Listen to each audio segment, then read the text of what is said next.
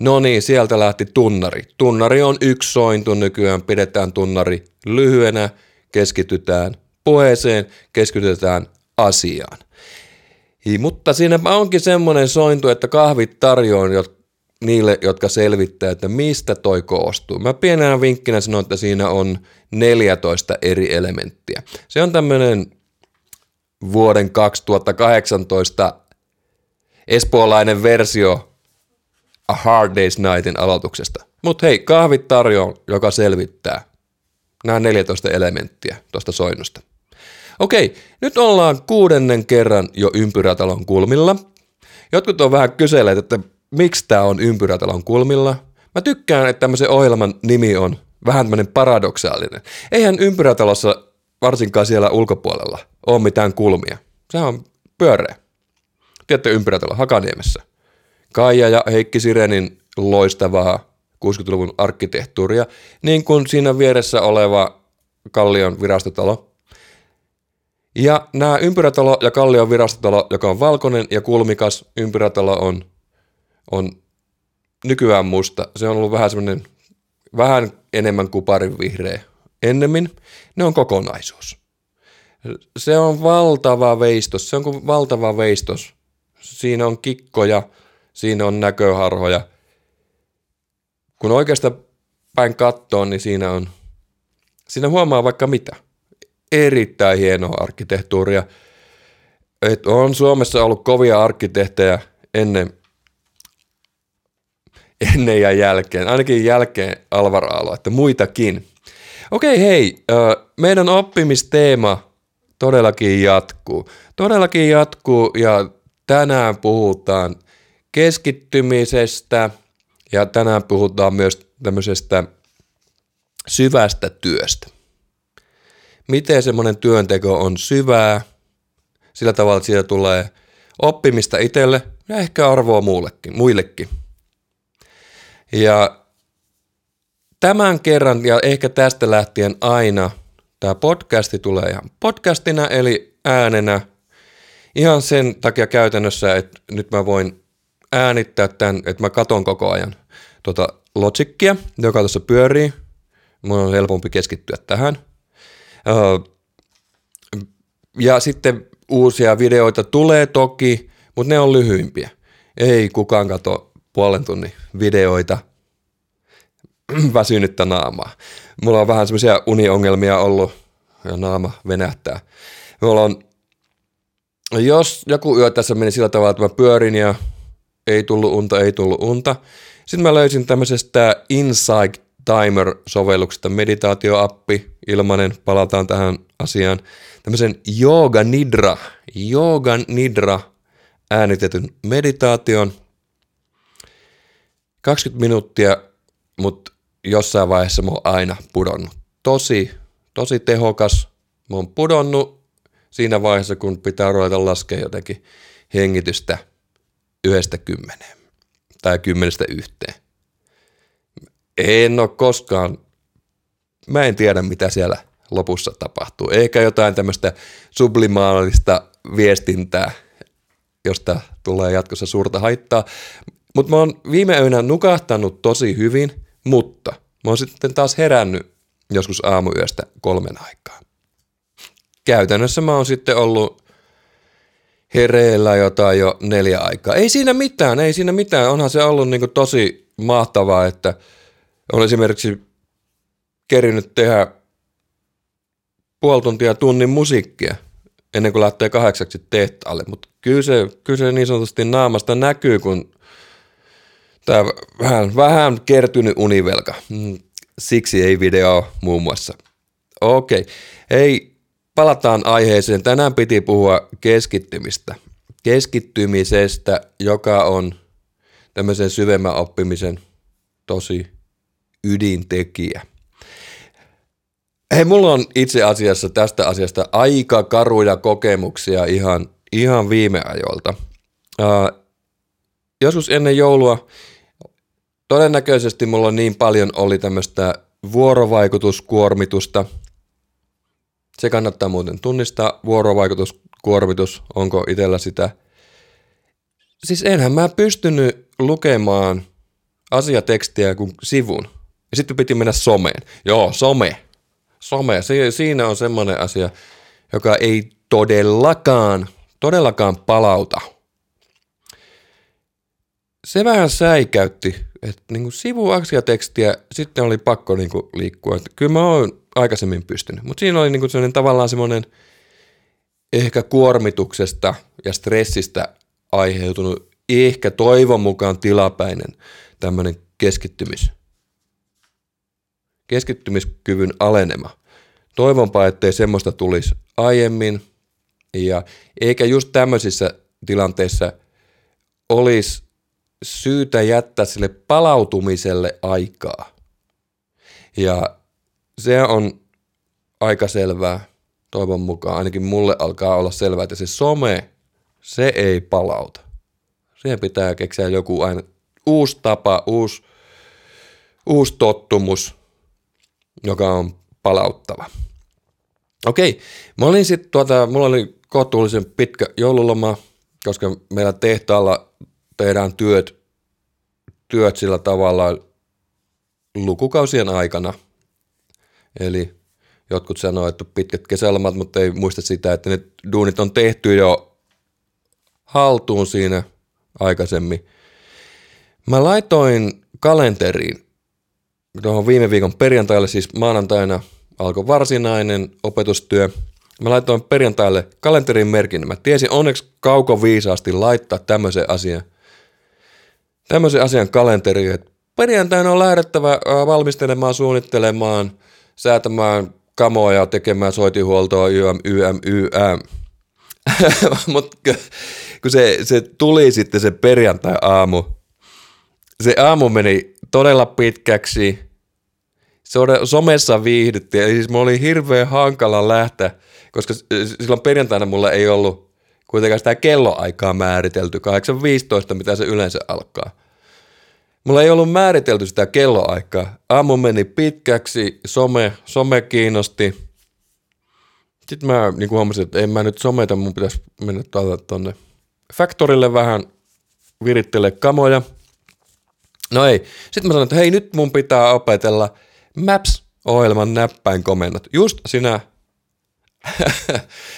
sinä tuota, perjantai-aamuna, jolloin mun pitäisi tehdä valmistelevia töitä. Eli tämmöistä itsepetosta, taisi olla se ilmassa. Mutta onneksi mä huomasin sen ja itse asiassa sitten onnistuin tekemään tosi tehokkaan, tehokkaan työpäivän.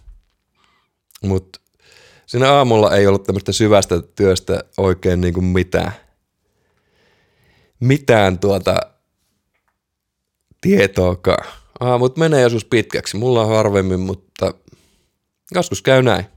Hei, äh, semmoisia hyviä Joo, sitten oli tämmöinen, kun mä luin tämmöistä kirjaa David Goldman, Daniel Goldman, ootko mä nyt varmistan?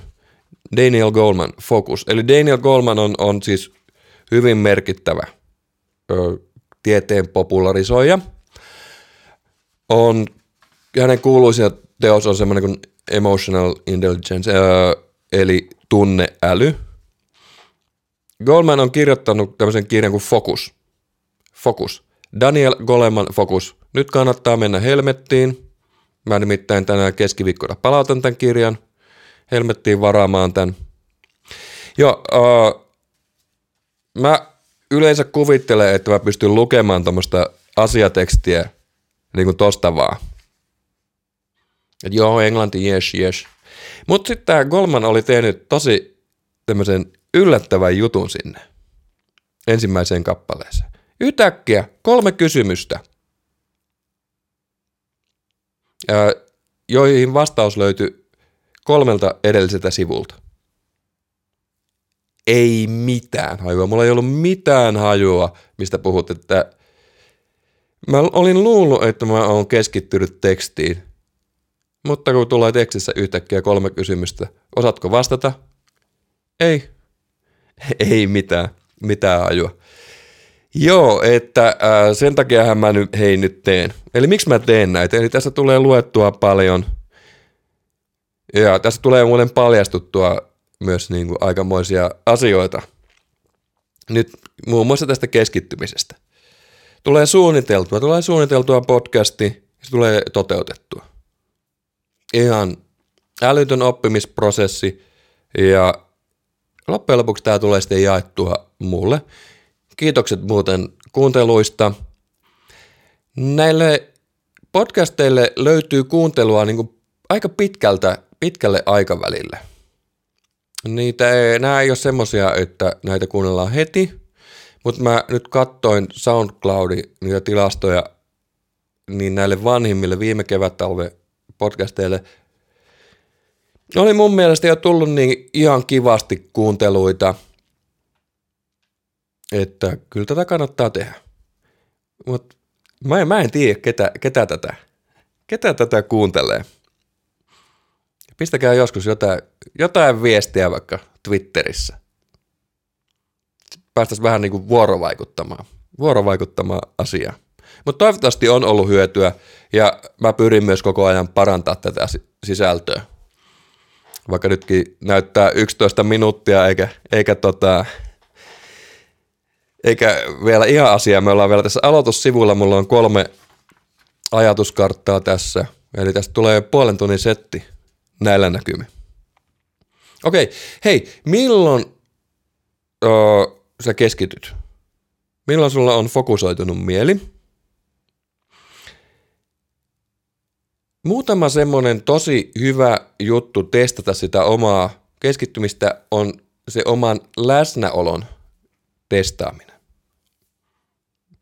Ootko tässä hetkessä läsnä? Erityisesti vuorovaikutukseen. Vuorovaikutustilanteessa. Kuunteletko?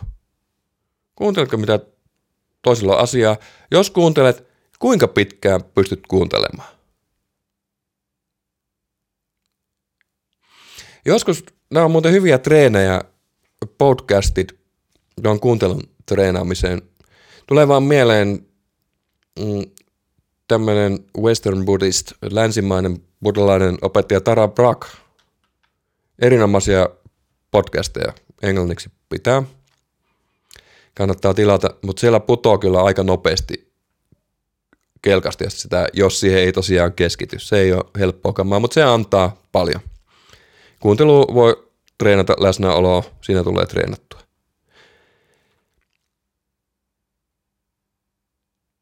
Sitten keskittymistä voi myös kysyä itseltään, että pystytäänkö syvään työhön. Podcastin tekeminen. Joskus mä teen myös musiikkia, mutta puhutaan tästä podcastin tekemisestä. Tässä joutuu tekemään siis noita lähdetyötä. Siinä joutuu vähän keskittyä tekemään syvää työtä, muistiinpanoihin keskittymään. Tämä äänitys pitää suunnitella pikkusen eri tavalla. Mulla on nyt ajatuskartat, mulla on muistiinpanot tehtynä, mutta niistä mä oon tehnyt sitten mindmapit. Ja itse asiassa tämä itse puhuminen, tähän pitää sujut, sujua. Mä, mä yritän tuolta puhua hyvää yleiskieltä, yritän välttää kaikkea tukisanoja niin kuin öö. Niitä tuli ja niitä ilmeisesti tulee edelleen, mutta mä oon kuunnellut näitä itse ja kyllä pannut manereihin merkintää. Toivon mukaan tässä pikkuhiljaa paranee tämä puheilmaisu. Podcastien lisäksi syvää työtä tarvitaan esimerkiksi graduihin. Hei, äh, mun gradu, Mä itse asiassa tänään katoin, se löytyy varmaan niin kuin viiden linkin takaa jossain Jyväskylän yliopiston sivuilla. Se oli 522 latausta. Mutta mä pyrinkin siihen, että siitä tulee käytännönläheinen.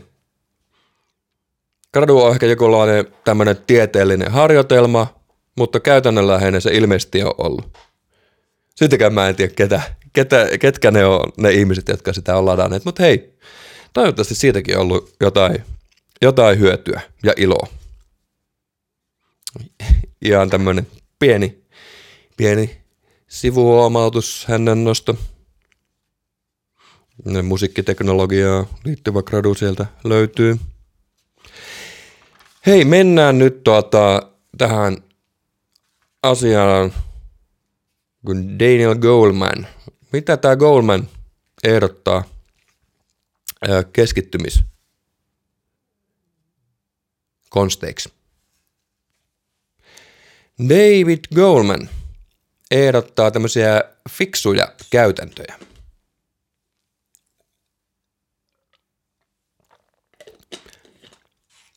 Joita on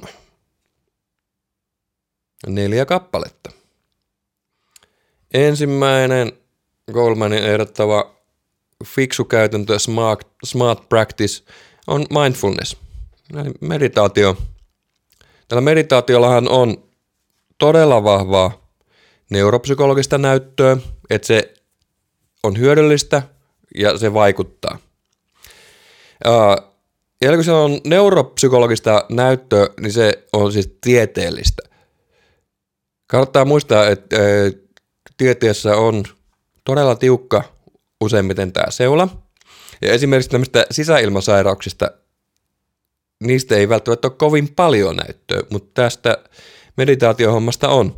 Mä puhun siitä ää, tosi lyhyesti.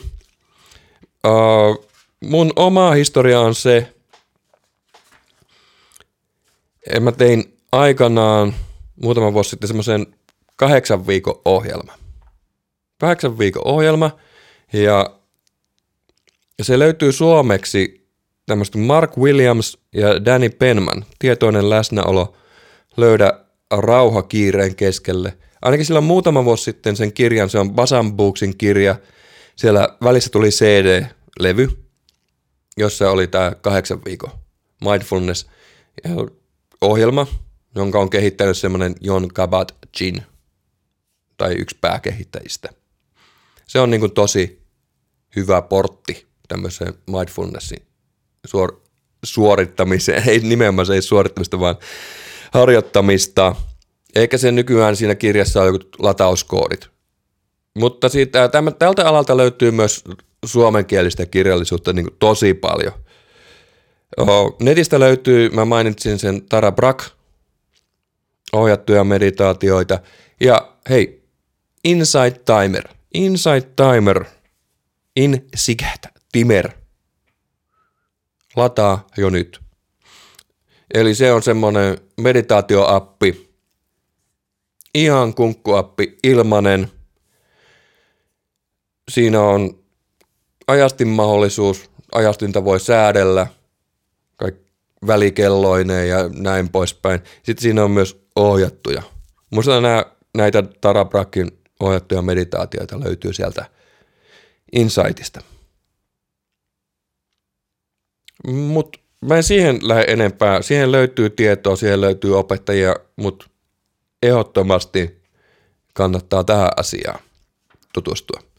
Okei, hei, sitten tuota, toinen juttu. Eli siis nämä Goldmanin neljä fiksua käytäntö Smart Practice on siis yksi mindfulness, kaksi keskittynyt valmistelu ja palautuminen, palautuminen, kolme jatkuva huomio siihen oman oppimisen kehittymiseen ja neljä myönteiset tunteet ja yhteydet. Ja äsken puhuttiin vähän siitä mindfulnessissa, niin mennään nyt siihen keskittyneeseen asioiden valmiu- valmisteluun ja palautumiseen. Tämä on tämmöinen kaksiosainen juttu. Paljon on puhuttu tämmöistä Ericssonin 10 000 tunnin säännöstä, ja itse Ericssonkaan, siis sehän on hyvin kompleksi juttu sinänsä, siitä on yleistetty tosi paljon, mutta se ei välttämättä sinänsä toimi. Hei siis semmoisen good enough, jos haluaa oppia tilaamaan ravintolassa oluen taimaaksi ja urduksi. Tämmöisiä kielitaitoja hommaamaan. Ukulelesta parisointuu. Niin semmoisen taidon kyllä saa muutamassa kymmenessä tunnissa kevyesti. Mutta mut, nyt puhutaankin tämmöisistä syvään työhön johtavista oppimiskäytännöistä. Okei, e, eli jos sä 10 000 tuntia treenaat skittaa, ja samalla katot Netflixiä, Netflix-sarjoja, niin ei siinä, ei siinä edistystä tapahdu. Ei siinä tapahdu edistystä. Mutta sitten jos, jos keskittyy, kiinnittää yksi, kiinnittää huomioon oikeisiin asioihin, onko se mieli täysin fokusoitunut siihen, ja kaksi, onko se oppimisprosessi, se koko 10 000, 5 000, 20 000 tuntia, mitä lie, niin onko se semmoinen vuoro, vuorovaikutteinen prosessi. Eli silloin kun kiinnitetään huomioon oikeisiin asioihin ja kaksi, se on vuorovaikutuksessa, jonkinlaisessa vuorovaikutuksessa jonkun asian kanssa, niin silloin rupeaa tulosta syntyy. Silloin rupeaa tulosta syntyä. Öö, vuorovaikutus. Hei, mä oon itse asiassa, se on hirveän tärkeä asia. Öö, mä tuun tekemään ihan oman lähetyksen tästä vuoro, vuorovaikutuksesta. Mutta mä vaan muistan, no, mä sanon tähän sen verran, että, että, että, että. Mä oon jo niin vanha, öö, että mä muistan 70-luvulla, joku sanoi, että opettaminen menee televisio. Opettaminen on televisiossa. Ja siis äh, ihan selvästi muistan tämmöistä hypetystä. Tulevaisuudessa opettaminen on televisiossa. Vähän, vähän sama kuin nyt, nyt viime aikoina on niin äärimmäiset jutut. No, tulevaisuudessa se on iPadissa, se on säkkituolissa. Okei, voihan se olla säkkituolissa, mutta eipä, eipä siirtynyt kouluopetus televisio. Koska se vuorovaikutus on niin tärkeä osa, niin tärkeä osa, mutta siitä tulee ihan oma lähetyksensä. Hei, totta kai, totta kai, siis, siis pelissä voi olla vuorovaikutus.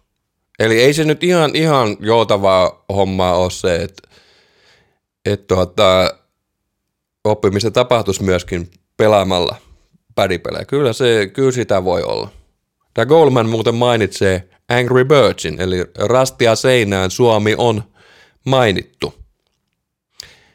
Mutta tosiaan hei, tämä kuuluu siihen keskittyneeseen valmisteluun, johon kuuluu säännöllinen tavan mukainen treeni, kiinnittäminen oikeisiin asioihin huomio, tämä vuorovaikutus. Sitten tämä palautuminen, palautuminen, siitä pitää huolehtia, siitä pitää huolehtia, eli mä oon itse huomannut, että semmoinen intensiiv, hyvin intensiivinen vuorovaikutus, ihan pelkästään, ei sen tarv- se voi olla ihan myönteistäkin, ihan jopa myönteinen se kyse aiheuttaa tiettyä kuormaa.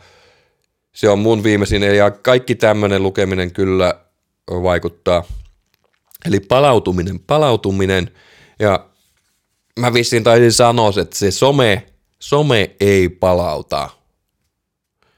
Me tullaan jossain vaiheessa tuohon Cal Newportin Deep Workiin, niin Cal Newport, kirjailija, niin hän on siis professori, computer sciences, tieto, mikä tämmöinen, miten tämä käännetään.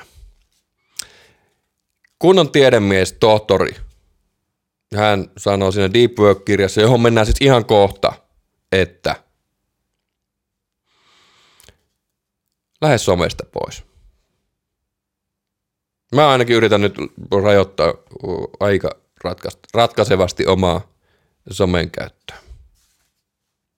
Okei, ja sitten kolmantena Goldmanin fiksuista käytännöistä on tämä jatkuva huomion kiinnittäminen siihen omaan oppimiseen.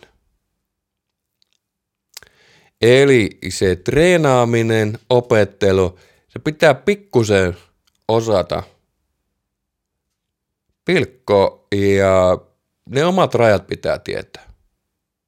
Ja jälleen tullaan huomioon että vuorovaikutukseen, tämmöinen kaiken oppiminen. Kyllä se muiden kanssa kokeneempien ohjauksella ne omat rajatkin löytyy paremmin. itse mä oon huomannut sen, että tosi paljon mä oon yliarvioinut. Onneksi mä oon jonkun verran dokumentoinut semmoisia, minkälaisia tavoitteita mä oon ottanut soittamiseen ja tämmöiseen oppimiseen, treenaan niin ja niin monta biisiä. Ne on järjestää ollut tosi ylimitotettuja ja sillä ei ole todellakaan ollut hyvää, hyviä seurauksia. Se on vaikea asia. Mutta siihen kyllä niin kuin kannattaa sitä niin kuin, nyt, häh, ah. Nyt mä huomasin ton tässä lähetystä tehdessä. Montakohan kertaa mä oon tehnyt se. Joo, eli siis se oman oppimisen huomioiminen. Omat rajat. Siihen auttaa muiden, muiden jeesaus. Kokeneempien, tietävämpien ihmisten jeesi. Okei, sitten öö, mennään. Ää, toi ö tulee joka välissä. Kyllä mä pääsen siitä eroon. Mennään neljänteen. Neljäntenä fiksuna käytäntönä, smart practicena tämä Goldman mainitsee myönteiset tunteet ja yhteydet. Eli kyllähän se motivaatio, joka tekee, joka pistää lukemaan, pistää treenaamaan, sitä soittamista, avovesiuintiin, ne oli mun jutut, mutta muilla on kansantanssia, pitsin nypläystä, valokuvausta, mm, mitä vaan, mitä vaan, ureilua, pelaaminen, joo, kyllä. Kyllä se motivaatio tuo sitä hyvää fiilistä. Mutta kuten niin edellisessä lähetyksessä sanoinkin siihen omaan motivaation pystyy vaikuttamaan. Eli sieltä pikkusen vähemmältä motivalta pystyy siirtämään sinne. Muun muassa niitä oppimisen esteitä poistamalla. Eli siinä ihan lyhyessä johdatuksessa tähän niin sanotun kympin tytön strategiaan, siinä puhutaan tästä asiasta. Positiiviset yhteydet, totta kai mitä enemmän sitä prosessia tukee joku toinen, niin sitä tehokkaampaa se on. Eli jos on tämmöinen aikuisopiskelija, itsensä kehittelijä, niin kyse porukassa hyvässä sosiaalisessa ympäristössä. Kyllä se onnistuu siellä paremmin. Vähän tietysti voi sitä seuraakin valkata somen roikkumisessa, että onko siellä niin kuin, onko siellä, mä yritän myös välttää semmoista velttoa pääkaupunkiseutulaista puhetapaa, joka ei todellakaan ole minun alkuperäinen kieli. Eli, eli, elikkäs, elikkäs. Kannattaa hakeutua eli se, semmoiseen seuraa, että siellä sitä tukee omille projekteille, omille oppimisprojekteille löytyy. Mistä kuitenkin sitten jostain välistä. Ja vielä muistutan teitä, hyvät kuulijat, pistäkää palautetta. Pistäkää palautetta tästä. Ja mä tiedän, ketä te kaikki 300 kuulijaa ootte. Hei. Äh, tässä on muuten aika hyvä, hyvän tarinan kertoa tämä Goldman. Niin kuin, niin kuin se tuli taas. Dalai Laaman tulkki Tuptu Jinpu. Se on treenannut sen keskittymisen niin hyväksi, että tämmöisessä live-tilanteessa, live-tilanteessa siellä ei pääse nettiin – kun Dalai Lama vetää livenä, se puhe ei ole netissä. Sitä ei voi googlata. Tuptun Jimbu, Dalai Laman tulkki, joka tulkkaa tätä Tibetia virheettömälle Oxford Englannille, niin se pystyy keskittymään sillä tavalla, että Dalai Lama puhuu 15 minuuttia. Hei, Mä oon nyt puhunut puoli tuntia, pikkusen vajaa puoli tuntia. Kuka pystyisi tuosta puolivälistä poikkasemaan tämän ohjelman ja kääntämään saman tien urduksi? Niinpä, niinpä. Eli kyllä sitä muistia kannattaa treenata ja opetella ulkoa. Mä oon itse nyt vihdoinkin yrittänyt esimerkiksi lauloja ja sanoja treenata ulkoa. Mä oon ollut siinä tosi epätoivoinen, mutta hei, mä tein itse asiassa eilen semmoisen cover-version tästä Irvinin, Irvin Goodmanin ja Veksi Salmen mestariteoksesta.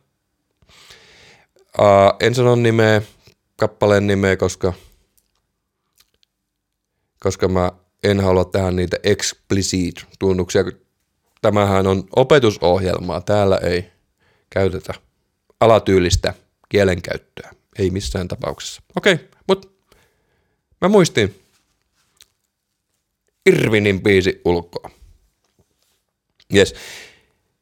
Nyt varmaan pikkuhiljaa voisi mennä sinne Newport, Cal Newport. Deep work, deep work, syvän työn periaatteisiin. Deep work, mä senkin kirjan joudun palauttaa tässä ihan kohta. Yhdeksältä menee Ompun kirjasto kiinni. Siinä on jono, siinä on jono, eli kipin kapi helmettiin varamaan, jos haluaa sen ennen syksyä. Siinä oli jo sata varausta.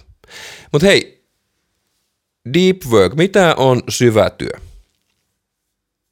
Syvä työ Newportin mukaan. Newport on muuten äh, tehnyt semmoisen kirjan kuin So Good That They Can't Ignore You. Suosittelen sitä myös hyvin vahvasti. Vastapainona semmoiselle unelmahöttö hommalle. Mut mä yritin tosiaan etsiä siitä muistiinpanoja, mutta en löytänyt. Mutta hei, nyt asiaan ja äh, syvään työhön deep workiin. Newport Cal. Tietokonetieteiden professori, syntynyt 82, eli alle 40 kevyesti, määrittelee syvän työn seuraavasti. Se on ammatillista toimintaa, korkean tason ammatillista toimintaa. Ammatillinen toiminta tarkoittaa sitä, että sitä on tehty.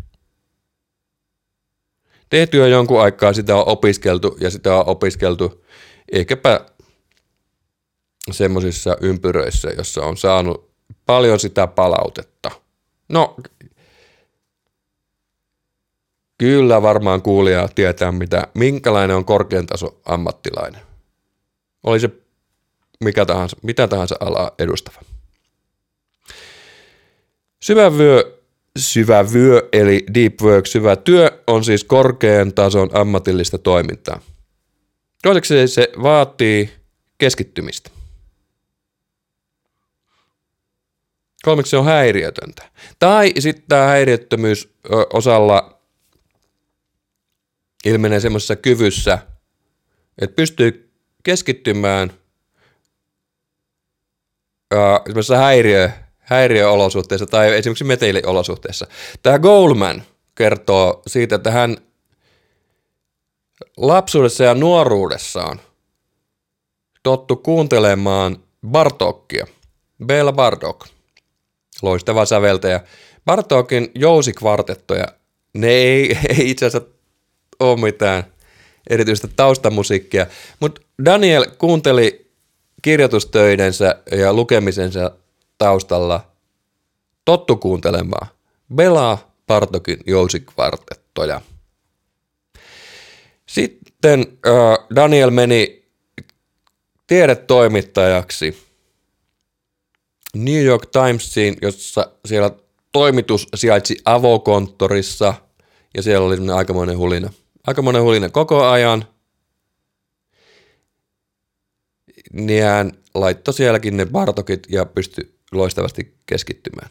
Eli se itse asiassa ympäristö silloin, kun Daniel laittoi sen Bartokit soimaan, niin hän pystyi keskittyä täydellisesti. Eli tämmöiseen häiriöttömyyteen löytyy myös kyllä sitten semmoisia mentaalistrategioita kullekin, jolloin se ei välttämättä tarvitse häiriöttömän tilan olla, olla niin kuin ihan semmoinen hiljainen, hiljainen kammio.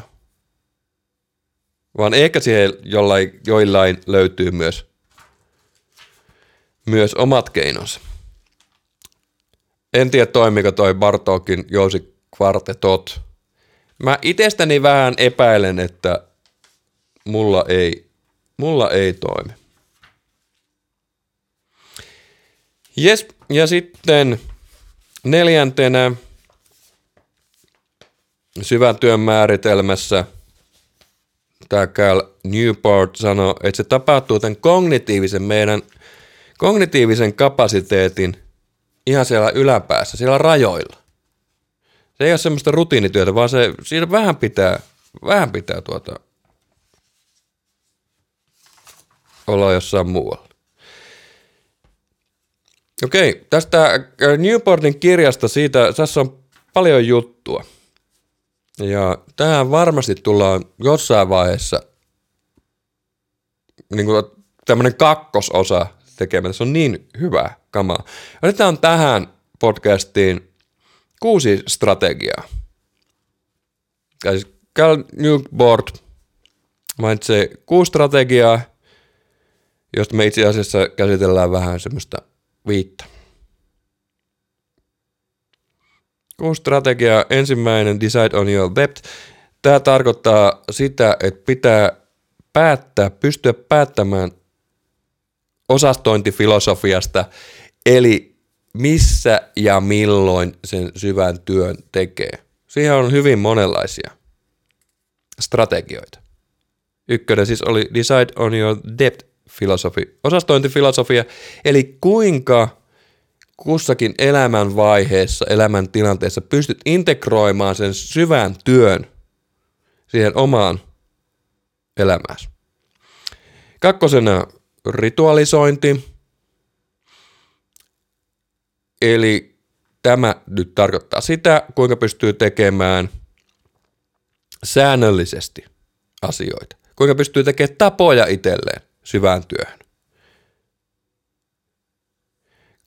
Kolmosena oh, Newport mainitsi tämmöisiä suuret eleet, suuret siirrot, make great gestures. Tullaan tähän kohtaan. Neljäntenä, älä työskentele yksin, don't work alone. Viidentenä, be lazy, ole laiska. Ja sitten kuudentena, sitä me ei käsitellä tänään. Siinä esitellään tämmöisiä Clayton Christensenin neljää neljää kohtaa. Miten tehdään, mitä tehdään, niillä on eroa. Mutta se on oikeastaan niin iso juttu, että siihen voi laittaa kokonaisen podcasti. Okei.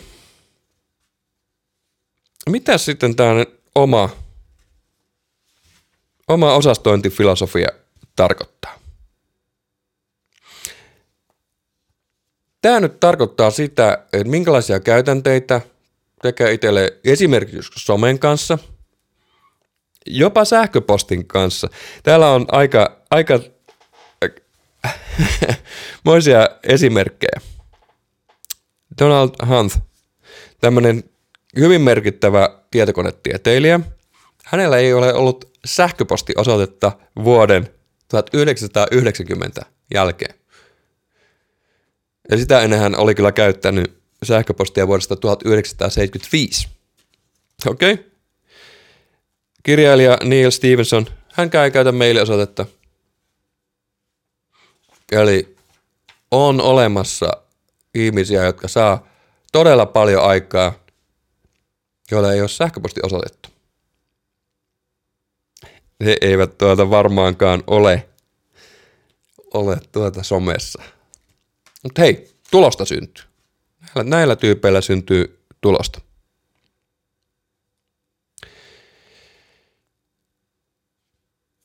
Eri ihmisille toimii erilaiset ratkaisut.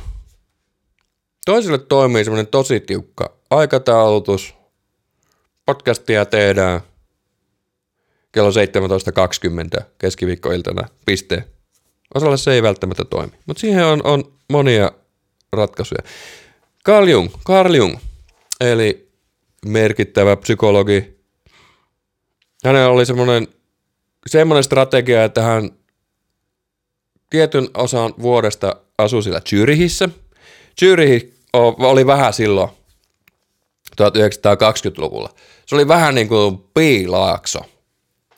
Semmoinen tosi hipster. Se oli vähän kuin San Francisco. San Francisco. Hipsteri. Mesta. Talviajan Jung tienasi siellä pitämällä sitä praktiikkaa, eli otti vastaan potilaita. Mutta hän oli myös niin kuin tässä Zyrihin kulttuurielämässä, kahvilassa näkyvä kulttuurihahmo. Hän antoi luentoja. Mutta toisaalta sitten jossain vaiheessa, siis tällä Zyrihin kaudella, kun hän teki Zyrissä praktiikkaa, hän pystyi rahoittamaan tämän elämänsä. Sitten osan vuodessa hän muutti tämmöiseen Bollingen nimiseen kylään, jossa se elämänrytmi oli hyvin erilainen. Aamulla kirjoitti ja sitten iltapäivän käveleskeli siellä. Pyrki saada saamaan semmoista selvyyttä omaa ajattelua selvyyden saaminen oma ajattelu. Siihen, kun sen ottaa, hei, jos palataan tuohon mindfulnessiin, kun ottaa tavoitteeksi saada semmoista selvi, selvyyttä oma ajattelun, niin siihen se on tosi hyvä ratkaisu. Ja myöskin semmoista selvyyttä siihen maailmassa toimimiseen, läsnäoloon, ihmisten kohtaamiseen. Futaa niin kuin tosi mahtavasti. Mutta jos se on, jos sitä pitää jonkinlaisena pakopakkana pahasta maailmasta, niin en tiedä. En tiedä. En ole tieteilijä. Okei, mutta Jungi asui eri ajan, siis vuodesta eri paikoissa.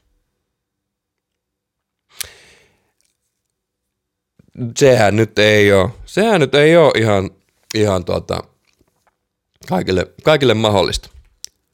Jerry Seinfeld. Jerry Seinfeld, koomikko.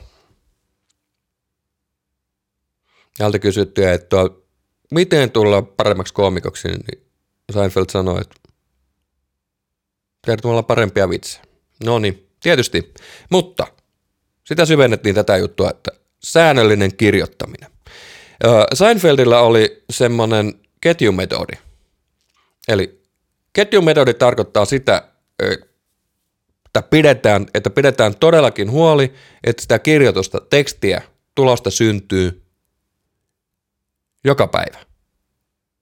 Esimerkiksi otetaan kalenteri, pistetään se isolla seinään, ja kun on tehty päivän kirjoitustyö, kirjoitettu päivän vitsi, tehty päivän piisi, siellä laitetaan rasti tai joku muu merkintä. Eli se näkyy, työn edistyminen, työn säännöllisyys näkyy kalenterista. Silloin siitä tulee tapa. Silloin siitä tulee hyvä tapa.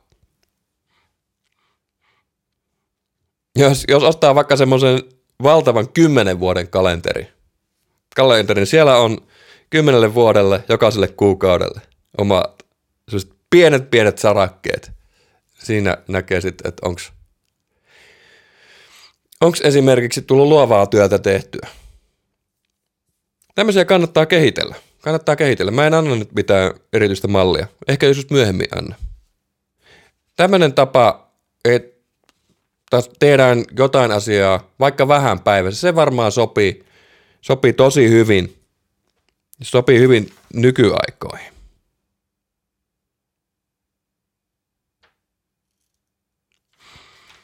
Okei. Jotkut professorit pystyy järjestämään sillä tavalla, että opetustyötä tehdään – syksyisin ja keväällä sulkeudutaan kammioon. Mut, mutta uh, siihen pitää todellakin nähdä vaivansa ja miettiä, mihin, miten se soveltuu tähän omaan, omaan elämäntilanteeseen. Esimerkiksi nyt mä teen ehkä mieluummin podcastia kuin musiikkia, en tiedä. Mutta tämä on vastapäin tavallaan sille tehdastyölle. Okei, ritualisoi. Tee asiasta tapa. Missä työskentelet? Mä oon tehnyt esimerkiksi paljon näitä valmisteluhommia. julkisessa kirjastossa, hiljaisessa huoneessa. Siellä pystyy seisomaan. Mulla ei ole seisonta pöytää täällä Moon Ray Studiolla, ympäritalon kulmilla, espoolaisessa lähiössä. Mutta kirjastos on. Mä teen muistinpanohommat siellä. Kuinka pitkään työskentelet? Se Pomodoro-metodi, jossa älytin soi 20 minuutin välein, sitten pidetään 5 minuuttia todella taukoa, ei somea. Se toimii kanssa. Joskus mä teen ihan 10 minuutin pätkissä. En ole mikään semmoinen huippukeskittyjä. Nyt on kolme varttia puhunut, mutta kolme vartin keskittyminen on mulla aika moista, aika moista, aika moista. Internetbänni, hei. Eli tämä Newport suosittaa, että sieltä somesta pitää lähteä. Hei, lähtekää somesta, mutta tilatkaa tämä podcasti vaikka sieltä iTunesin Apple podcast-ohjelmasta tai jostain muusta. Okei, okay, internetbänni. Kyllä, näihin saa kaikkia lapsilukkoja. Tai sitten siinä voi noudattaa semmoisia asioita, meneen someen välillä 20-2030, jolloin hoidan kaikki internetasiat, jotka on listattuna ennen kuin mennään nettiin. Niin silloin se semmoinen ei-palauttava surffaaminen, se loppuu. Okei, sitten mennään kolmanteen asiaan, mutta mä otan vähän tuosta vettä. Noin Make Grand Gestures, kolmonen, eli tämmöisiä suuria liikkeitä, suuria eleitä. Ensimmäinen Newportin kertoma tarina kertoo J.K. Rowlingista. J.K. Rowling kirjailija, joka kirjoitti nämä Harry Potterit. J.K. Rowling, kun hän viimeisteli viimeistä Harry Potter-sarjan kirjaa, hän päätyi sitten, ehkä siinä tuli jotain pientä vaikeutta siinä työ ei edennyt. Hän päätyi menemään tämmöiseen viiden tähden hotelliin, tämmöiseen todella Hogwartsia muistuttavaan viktorianaiseen hotelliin. Eli ihan täysin samassa kaupungissa. Oliko se Edinburgh? Joo. Eli ei mennytkään työhuoneelle, vaan meni loistohotelliin maksoi varmaan maltaita, mutta ehkä kirja nyt möi pikkusen sitten, että se kannatti. Mutti ympäristön ja siellä tekstiä oikeassa ympäristössä tällä kertaa viiden tähän luksushotelli oman toimiston työhuoneen sijaan, niin tulosta rupesi syntymään. Täällä on muitakin esimerkkejä. Bill Gates kuulemma lähtee muutamaksi viikoksi mökille kirjojen ja paperipinkkojen kanssa. Hei, Josta Sundqvist, Josta Sundqvist, äh, Cal Newport ei maininnut Josta, mutta äh, tiedättekö miten Josta Sundqvist teki Pohjois-Karjala? Jostahan on pääkaupunkiseudulta kotosi, itse asiassa espoolaissyntyinen. Josta matkusti junalla Joensuuhun – nousi junasta, meni Joensuun aseman ravintolaan. Joensuun aseman ravintolaan. Kirjoitti siellä kappaleen Pohjois-Karjala ja lähti seuraavalla junalla takas. Tämmönen legendaarinen reissu. Se kaikki fiilis, mitä tähän... Joku sanoi, että se on melkeinpä Suomen toinen, toinen kansallislaulu. Kaikki, koko pohjois kiteytyy Joensuun asemaravintolaan. Se kannattaa muistaa sitten, kun käy siellä Joensuun asemaravintolassa. En oikein käynyt. Eikö, mä en muista. Ei, sitten mennään neljänteen. Mennään neljänteen. Älä työskentele yksi. Cal Newport kirjassa kritisoi kovasti näitä avokonttoreita.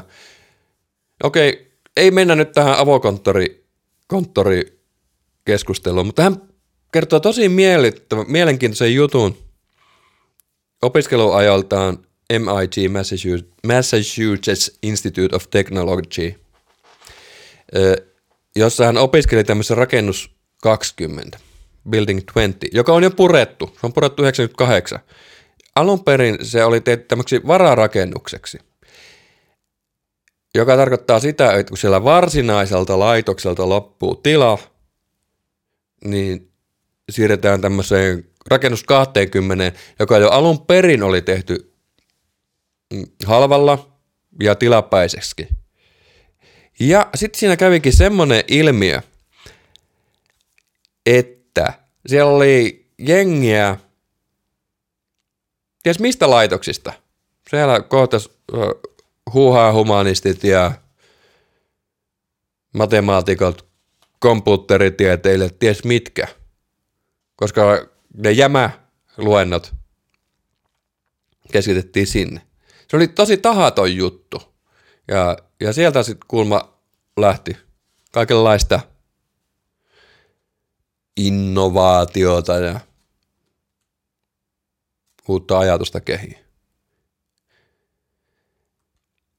Ja ihan arkkitehtuurillakin on merkitys myös tässä, kuinka työskennellään muiden kanssa. Okei, okay. siihen Execute Like a Business, tämän Clayton Christensenin malliin, siihen me ei mennä nyt. Tällä kertaa ehkä joskus. Toivon mukaan tästä tulee säännöllinen. Mutta kuudes kohta. Be lazy. Ole laiska.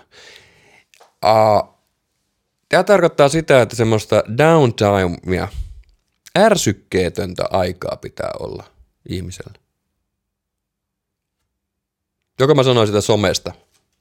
Se ei, se ei, ei ole ärsykkeetöntä, eikä myöskään tuota, päämäärätön nettisurffaaminen. Eli vähän, vähän joskus pitää ihmisellä olla semmosia tylsiä hetkiä. Ihmisen pitää sietää tylsyyttä. Mä korjasin vähän mikkiä, mikkitelinettä. Tyhjyys. Sieltä yksi. Sieltä lähtee ideat. Kaksi. Se palauttaa.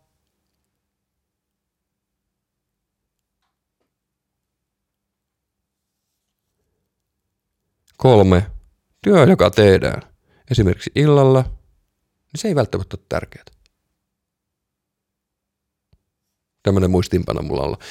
Eli sieltä tämä tarkoittaa sitä, että jos jotkut katsoo niitä meilejä illalla, että jos ne pitää illalla katsoa, niin ei se välttämättä niin tärkeää ole. Newport sanokin myöskin tämmöistä shutdown ritual. Eli silloin kun työpäivä päättyy, niin se päättyy. Todellakin. Okei. Okay. 53 minuuttia on tullut tekstiä nyt puhetta. Tämä meni aika pitkäksi. Jatkossa, toivottavasti nyt jatkoa tulee mahdollisimman pian. Tämä on älyttömän mukavaa tehdä. Se oppii itse hirveästi. Ehkä mä oon nyt oppinut vähän syvästä työstä, pikkusen enemmän keskittymisestä. Jatkossa seuraava osa se käsittelee joko, joko vuorovaikutusta tai sitten tämmöistä empatiaa. Mutta hei, kiitoksia. Aika monen saavutus, jos olette tänne saakka kuullut. Me palaamme toivottavasti, toivottavasti mahdollisimman pian. Erittäin hyvää työviikkoa. Morjens.